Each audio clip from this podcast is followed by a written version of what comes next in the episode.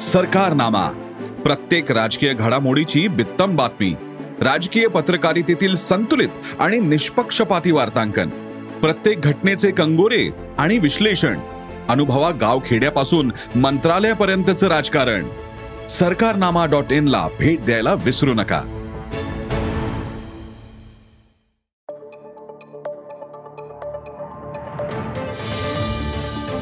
नमस्कार मी प्रसाद देशमुख. अॅग्रोवनच्या शेत मार्केट पॉडकास्टमध्ये आपलं स्वागत. आपण ऐकताय मार्केट बुलेटिन ज्यात असतात शेतमालाच्या मार्केटवर परिणाम करणाऱ्या राज्यातील आणि देशातील महत्त्वाच्या घडामोडी. सगळ्यात आधी आजच्या ठळक घडामोडी. भारताची सोयाबीन निर्यात वाढणार.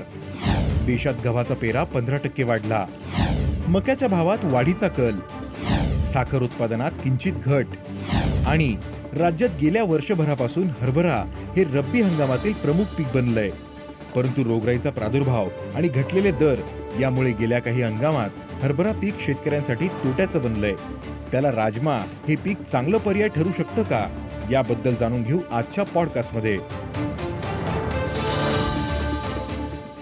भारतातून होणारी सोयाबीन निर्यात पुढील काही महिन्यात वाढती राहील. असं solvent extractors association of India म्हणजेच एसीईचे कार्यकारी संचालक बी व्ही मेहता यांनी सांगितलं. चालू हंगामात एप्रिल ते ऑक्टोबर या कालावधीत भारताची सोयाबीन निर्यात गेल्या वर्षीच्या तुलनेत सुमारे आठ टक्के घटली परंतु आता परिस्थिती सुधारते. सप्टेंबरच्या तुलनेत ऑक्टोबरमध्ये निर्यात वाढली. ऑक्टोबर महिन्यात चाळीस हजार एकशे शहाण्णव टन सोयाबीन निर्यात झाली तर सप्टेंबरमध्ये फक्त तेरा हजार सातशे अठरा टन सोयाबीन निर्यात झाली होती. म्हणजे महिन्याभरात निर्यातीत सुमारे एकशे त्र्याण्णव टक्के वाढ झाली. महिन्याभरापूर्वी आंतरराष्ट्रीय बाजारपेठेतील दराच्या तुलनेत भारतातील सोयाबीन महाग पडत होती. परंतु आता सोयाबीनला प्रति क्विंटल पाच हजार सातशे ते पाच हजार आठशे रुपये दर मिळत असून निर्यातीच्या किमतीतही पडतळ दिसतेय. त्यामुळे निर्यात वाढलीये असं मेहता म्हणाले. आंतरराष्ट्रीय बाजारात सोयाबीनच्या किमतीत किंचित घट होऊ शकते. भारतातील सोयाबीन निर्यात आता वाढत जाईल असंही त्यांनी सांगितलं. सोयाबीन निर्यात वाढल्यास त्याचा सोयाबीन उत्पादकांना थेट फायदा होईल. यंदा देशातील प्रमुख गहू उत्पादक राज्यात गव्हाची पेरणी नेहमीपेक्षा लवकर सुरू झाली. केंद्रीय कृषी मंत्रालयाकडनं अठरा नोव्हेंबरच्या आकडेवारीनुसार सुमारे एकशे एक लाख हेक्टर क्षेत्रावर गव्हाची पेरणी झालीय. गेल्या वर्षीच्या तुलनेत गव्हाचा पेरा पंधरा टक्क्यांनी वाढलाय. गव्हाचा सर्वाधिक पेरा पंजाबमध्ये झालाय. त्यानंतर राजस्थान उत्तर प्रदेश महाराष्ट्र आणि गुजरात यांचा क्रमांक लागतो. रब्बी अन्नधान्य पिकांमध्ये एकट्या गव्हाचा वाटा सत्तर टक्के आहे.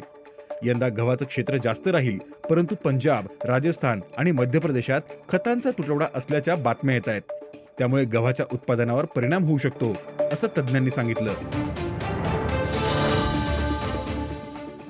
छिंदवाडा हे मध्य प्रदेशमधील मार्केट मक्यासाठी प्रसिद्ध आहे. तिथल्या मक्याच्या किमती ऑक्टोबर महिन्यात घसरल्या होत्या. परंतु नंतरच्या टप्प्यात किमतीत सुधारणा झाल्या.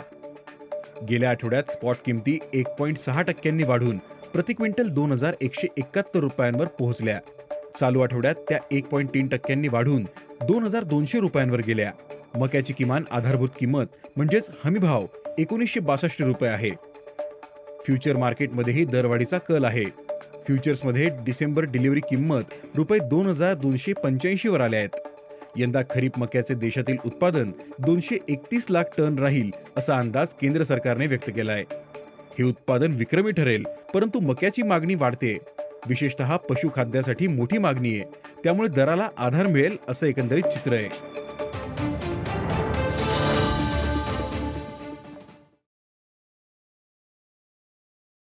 पश्चिम भारतात पावसामुळे साखर कारखान्यांची धुराडी उशिरा पेटली. त्यामुळे गाळप हंगाम सुरू व्हायला उशीर झाला. त्याचा परिणाम साखर उत्पादनावर झालाय. चालू साखर हंगाम एक ऑक्टोबरपासून सुरू झालाय. या हंगामाच्या पहिल्या पंचेचाळीस दिवसात साखर उत्पादनात किंचित घट झालीय. या काळात एकोणीस पॉईंट नऊ लाख टन साखर उत्पादन झालंय. गेल्या वर्षी याच कालावधीत वीस पॉईंट आठ लाख टन उत्पादन झालं होतं. इंडियन शुगर मिल्स असोसिएशनने म्हणजेच इस्माने ही माहिती दिली आहे तसेच आतापर्यंत पस्तीस लाख टन साखर निर्यातीसाठीचे करार झालेत. त्यापैकी फक्त दोन लाख टन साखर ऑक्टोबरमध्ये प्रत्यक्षात निर्यात झाली. गेल्या वर्षी याच कालावधीत चार लाख टन साखर निर्यात झाली होती. केंद्र सरकारने साखर निर्यात धोरण जाहीर करण्याआधीच अनेक व्यापाऱ्यांनी साखर निर्यातीचे करार करून टाकले होते. मधल्या काळात साखरेचे दर मोठ्या प्रमाणात वाढले. त्यामुळे आता साखर कारखानदारांनी निर्यात दराच्या बाबतीत नव्याने वाटाघाटी करायला सुरुवात केली आहे असं इस्माने म्हटलंय. रब्बी हंगामात राजमा हा हरभऱ्याला चांगला पर्याय ठरू शकतो असं मत राहुरीच्या महात्मा फुले कृषी विद्यापीठाचे माजी कुलगुरू डॉक्टर राजाराम देशमुख यांनी व्यक्त केलंय. राज्यात गेल्या काही वर्षापासून हरभरा हे रब्बी हंगामातील प्रमुख पीक बनलंय. पूर्वी रब्बीत हरभऱ्याबरोबर गहू ज्वारी मसूर राजमा करडई जवस मोहरी सूर्यफूल अशी पिकं घेतली जायची. पण हळूहळू हरभऱ्याचं क्षेत्र वाढत गेलं. रोगराईचा कमी प्रादुर्भाव आणि भावाची खात्री यामुळे हरभरा राज्यात वाढत गेला. इतर पिकांचं क्षेत्र खूपच घटलं. करडईसारखी पिकं तर संपण्यातच जमाय. पण आता हरभऱ्यावर मर आणि इतर रोगांचा प्रादुर्भाव होत असल्यामुळे शेतकरी जेरीस आलेत. त्यामुळे वर्षानुवर्ष हरभरा हे एकच पीक घेतल्यामुळे जमिनीचा कसही कमी होतोय. त्यातच गेल्या काही हंगामापासून सरकारच्या धोरणामुळे हरभऱ्याला भाव मिळत नाहीये. त्यामुळे शेतकऱ्यांचा तोटा होतोय. त्यामुळे शेतकरी रब्बीत हरभऱ्याला पर्यायी पीक शोधतायत. डॉक्टर देशमुख यांनी त्याला दुजोरा दिलाय. राजमा हे पीक हरभऱ्याच्या तुलनेत कमी कालावधीत हाताशी येतं.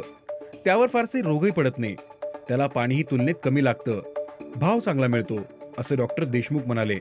राजमा हे पीक सध्या उत्तराखंड हिमाचल प्रदेश आणि जम्मू येथे मोठ्या प्रमाणावर घेतले जाते. त्यामुळे या पिकाला फारशी स्पर्धा नाही. म्हणून महाराष्ट्रातील शेतकऱ्यांनी विशेषतः विदर्भ आणि मराठवाड्यातील शेतकऱ्यांनी राजमा पिकाचा हरभऱ्याला पर्याय म्हणून विचार करावा असं डॉक्टर देशमुख म्हणाले. राजमा पिकाची नोव्हेंबर महिन्या अखेरपर्यंत पेरणी करता येऊ शकते असंही त्यांनी सांगितलं. धन्यवाद.